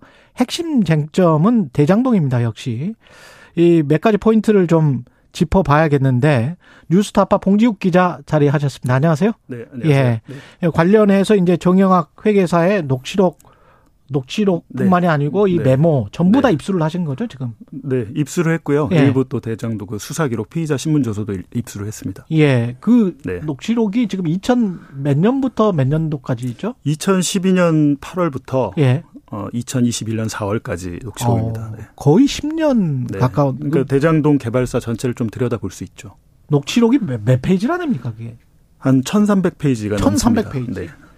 아, 그거를 지금 다 본 기자는 한국에 별로 없을 것 같은데. 뭐, 저도 예. 모르겠습니다. 예. 네. 네. 여하튼 뉴스타파 봉지욱 기자와 이 음. 포인트를 정리를 하는데 너무 방대하기 때문에 최경영의 이슈 오도독에서 이 방송 끝나자마자 음. 최경영의 최강 시사 끝나자마자 제가 5층으로 올라가서 다시 유튜브로 방송을 합니다. 그래서 그 유튜브 전용 방송도 좀 봐주시고요. 일단은 이재명 대표와 관련해서 사람들이 제일 관심일 거니까 네. 이 고- 그런 것들 보면 그런 녹취록이나 이런 것들 보면 연관이 돼 있습니까? 어떻게 보세요? 일단 이재명 대표가 돈을 받았냐 아니면 예. 돈을 받기로 약속했냐 이 부분이 이제 가장 궁금한 부분인데 예. 녹취록에는 없고요. 어, 일단 대장동 검찰 수사 과정에서도 나오진 않았습니다. 근데 어, 어, 지난해 11월 이제 그 이재명 대표 최측근 정진상 정무조정실장 압수수색 영장을 보면 정치적 공동체다. 이재명과 정진상은 정치적 공동체다 이런 말이 있어요. 그렇죠. 그리고 또 이제 공소장에는 정치적 동지다 이렇게 바꿉니다. 근데 그렇죠. 그 상대적으로 이런 말 사실 법률 용어가 아닌 용어가 나온 걸 볼 때 아직까지 음. 이재명 대표까지 연결되는 부분은 찾지 못했구나. 고리. 네. 예. 고리는 아직까지 찾지 못한 걸로 보이고요. 예. 어 근데 한편으로는 그렇게 되면은 이제 정진상과 김용 이 최측근들이 돈을 받았냐, 음. 정치 자금을 받았냐 이걸 입증을 해야 되는데 그렇죠. 저희가 이제 공소장을 분석해 보니까 그 정진상 실장이 뇌물을 받았다는 장소 음. 유흥주점으로 돼 있거든요. 예. 공소장에요. 예. 근데 저희가 확인을 해 보니까 유흥주점이 아니었습니다. 아, 유흥주점이 네. 아니었어요? 그러니까 일반 음식점이었고 일반 음식점. 일종의 뭐 7080 라이브 카페 같은 데였는데 예. 그곳이 이제 뇌물의 장소로 특정이 된 건데 음. 공소장의 내용과 달랐던 거죠. 아. 그러면 검찰이 보통 사전 답 하지 않아요? 공소장 쓰기 전에? 그 업계 업소 관계자가 왔다 갔다고 하는데 예. 네, 왜 유흥주점으로 적었는지 잘 모르겠습니다. 일단 뇌물은 장소가 틀리면 인정이 안 되거든요. 그 재판에서는. 그렇군요. 네, 네. 장소와 또 시점은 특정을 해야 되지 않습니까? 네, 네. 시점도. 뇌물 같은 경우는 아주 정확하게 몇월 며칠 이렇게 그- 나와야 될 텐데. 그렇습니다. 네. 장소도 어디 뭐 경기도청 인근 도로 이렇게 나오면 안 되죠. 그러니까 검찰은 일단 그 정진상 김용이 예. 정치자금이나 뇌물을 받았다는 걸 완벽하게 입증하고 나서 그 다음 단계 이재명 대표로. 연결이 돼야 되는데 그렇죠. 아직 그 초기 단계도 지금 어, 진척이 제일 안 된 것 같습니다. 그러면 대장동 개발 음. 의혹이 아직 잘 수사가 안 네. 되니까 그래서 성남 FC 의혹으로 지금 이재명 대표를 부른 겁니까? 저는 뭐 그렇게 생각이 되고요. 아직까지는 예. 좀 미진했다. 그래서 이제 성남 FC로 먼저 이제 소환을 했는데 음. 대장동 수사에서 제가 볼 때 가장 그 입증이 어려운 부분은 428억 원 그 천화동인 1호에 예. 차명 지분을 갖고 있느냐 이재명 측이 이 부분을 입증을 해야 되는데 그렇죠. 이 부분에 대한 입증은 좀 쉽지는 않을 것 같습니다. 여러분. 어. 왜냐하면 정영학 녹취록에는 이게 유동규 혼자의 것이다 이렇게 돼 있거든요. 정약 녹취록에는 네네. 그렇게 돼 있다. 근데 여태까지 재판을 1년 동안 그렇게 해왔는데 갑자기 지금 유동규 남욱이 진술을 바꾸면서 음. 이재명 측 지분이 여기 있다. 음. 근데 또 남욱은 이재명 측이라고 하지 이재명 지분이라고 또 얘기를 하지 않고 있어요. 우리 측이라고 하더라고요. 네. 그러니까 예. 자기가 들어, 들어, 들었다는 말이거든요. 그렇게. 예. 근데 그렇다 보니까 이제 그렇다면 저쪽의 지분이 맞느냐라는 걸 입증하려면 말로는 안 되는 상황이 온 거죠. 이제는 뭐 진짜 지분을 나누기로 약속했다는 문서, 문건, 약정서 이런 것들이 이제 물증으로 좀 나와야 되는 상황인 것 같습니다. 김만배 씨 입장은 어떤 겁니까? 김만배 씨는 일단 계속 자기 거라고 주장을 하는데요. 사실 자기 이, 거다? 네, 이 부분도 어폐는 있습니다. 왜냐하면 정영학 녹취록에 보면 유동규한테 이 돈을 어떻게 줄지 어. 그 지급 방안에 대해서 굉장히 좀 자세하게 논의를 하고 있거든요. 예. 근데 이제 김만배 씨는 계속 자기 거다. 왜냐하면 이제 자기 게 아니라고 하면 음. 뇌물을 약속한 게 되지 않습니까? 예. 그럼 자기의 혐의가 추가가 되는 거죠. 대장동 들어가기 전에 네. 성남 FC로 지금 불, 불렀단 말이죠. 네. 근데 이거는 지난번에 했었던 거 아니에요? 몇 년 전에? 그 앞서 뭐 경찰에서 무혐의로 끝냈다고 예. 하는데, 근데 이번에 검찰이 그 이재명 대표를 어, 일종의 공범으로 어, 음. 기소를 함- 기소를 하면서 그 보면 그럼 뭘 얻었냐? 이재명 대표가 이 성남 FC 광고비를 뭐 착복하거나 한건 아니거든요. 예. 근데 검찰이 본 건 정치적 이득을 얻었다는 거예요. 정치적 이득을 네. 얻었다. 근데 앞서 말씀드렸지만 정치적 공동체, 음. 정치적 동지, 정치적 이득 사실 좀 법률 용어는 네, 아닌데. 법률 용어는 아니죠. 어떻게 예. 보면 이건 정치학에도 없는 용어 같은데요. 예. 근데 검찰은 일단 재판에서 그럼 음. 이재명 대표가 정치적 이득을 얻어서 음. 그 다음 선거 재선에 뭐몇 표를 뭐 얻었냐, 음. 어떤 이득을 얻었냐 이거 아마 좀 어, 숫자로나 아니면 좀 이렇게 눈에 잡히게 하지 않으면 인정되지 않, 아, 않을 수 있는 부분이죠. 제3자 뇌물, 네. 뇌물 공여로 하려면 네. 정치적 이득이 구체적으로 뭔지 다른 그렇죠. 지자체장들이 어떤 그 인허가를 해주고 또는 후원을 받고 그런 게 분명히 있을 텐데 네. 그것과는 뭐가 다른지 그걸 입증을 해야 되겠네. 네, 그렇게 보입니다. 관련해서 그 다음에 이제 50억 클럽이랄지 뭐 이런 것들도 네. 쏙 들어가 버렸는데 네, 네. 이것도 지금 취재를 하고 계시죠? 최근에 이제 뉴스타파에서 가장 많이 중점적으로 쓰는 기사가 예. 어, 이재명 그 대표 측에 대한 수사도 중요하지만 50억 클럽 관련 부분 수사도 중요하다. 음. 왜냐하면 이제 대장동 녹취록을 보면 이 대장동 사업이 이루어질 수 있었던 그 어, 계기는 이들이 사법적 리스크를 다 피합니다. 예. 그러니까 2011년부터 14년까지 사실 이분들은 검찰 수사를 굉장히 많이 받았어요. 대장동 업자들이. 아. 근데 그게 다 무마가 됩니다. 아. 그렇다 보니까 그때 당시 뭐 수원지검장이 뭐 김수남 총장이었고 그렇죠. 뭐 예를 들면 뭐 서- 성남지청장이 뭐 강찬우 검사장이었고 뭐. 이런 분들 네. 계속 이름이 나오거든요. 음. 근데 이 부분은 사실 그 곽상도 전 의원 빼고는 음. 수사가 이루어지지 않고 있죠. 그러네요. 네. 강찬우는 나중에 또 수원지검장이 되고 네. 예. 근데 이제 검찰 관계자는 어 인력이 부족하다. 인력이 아, 부족하다. 이런 이유를 대고 있습니다. 그렇군요. 박영수 전 특검에게 돈이 흘러간 네. 정황도 있습니까? 정양 녹취록에? 이 부분은 오늘 오전에 저희 예. 뉴스타파에서 제가 관련 기사를 공개를 할 텐데요. 아, 그렇군요. 네, 먼저 조금 말씀드리면 예. 지금 검찰이 쫓고 있는 게 김만배가 그 은닉한 자금 음. 275억 원 이걸 찾았다는 거 아닙니까? 예. 이 중에 이제 한 148억 원의 수표를 찾았다. 오피스텔에 숨겨놨더라 이런 지금 보도가 나오고 아, 있는데 그렇군요. 사실 이제 중요한 거는 이 자금은 김만배가 검찰 수사가 시작된 다음에 빼돌린 겁니다. 검찰 수사가 네. 시작된 다음에 근데 이제 대장동 사건의 진실을 밝히려면 수사가 되기 전에 그렇죠. 김만배가 빼돌린 돈이 굉장히 많아요. 그래 빼돌려서 네. 누구한테 줬는지 그렇죠. 어디로 흘러갔는지. 근데 그 돈이 이제 무려 이제 대여금 그러니까 대여금 빌리는 회사에서 빌리는 형태로 했는데 그게 473억 원이고 예, 470. 누적으로 보면 900억 원이 넘더라고요. 와. 근데 900원이 넘어서 이제 뺐다가 갚았다 뺐다 갚았다 이런 식이었는데 돈이 계속 움직였던 거죠. 예. 그러면 이 돈이 어디로 갔다가 최종적으로 어디에 종착점이 어디냐 이걸 확인을 해야 될 텐데. 그거는 정영학이나 남욱이나 유동규도 모르는 거예요? 어, 그랬을 뭐- 확률이 높죠. 근데 다만 정영 네. 녹취록에 보면 음. 김만배가 그 자금, 대여금의 흐름에 대해서 설명하는 부분이 있는데 뭐라고 나오냐면 음. 박영수 특검의 인척인 분양업자 이기성에게 음. 50억을 우회로 그러니까 돌려서 주는 방법을 얘기하는 게 나오거든요. 예. 그런 제안을 이기성이 나한테 했는데 예.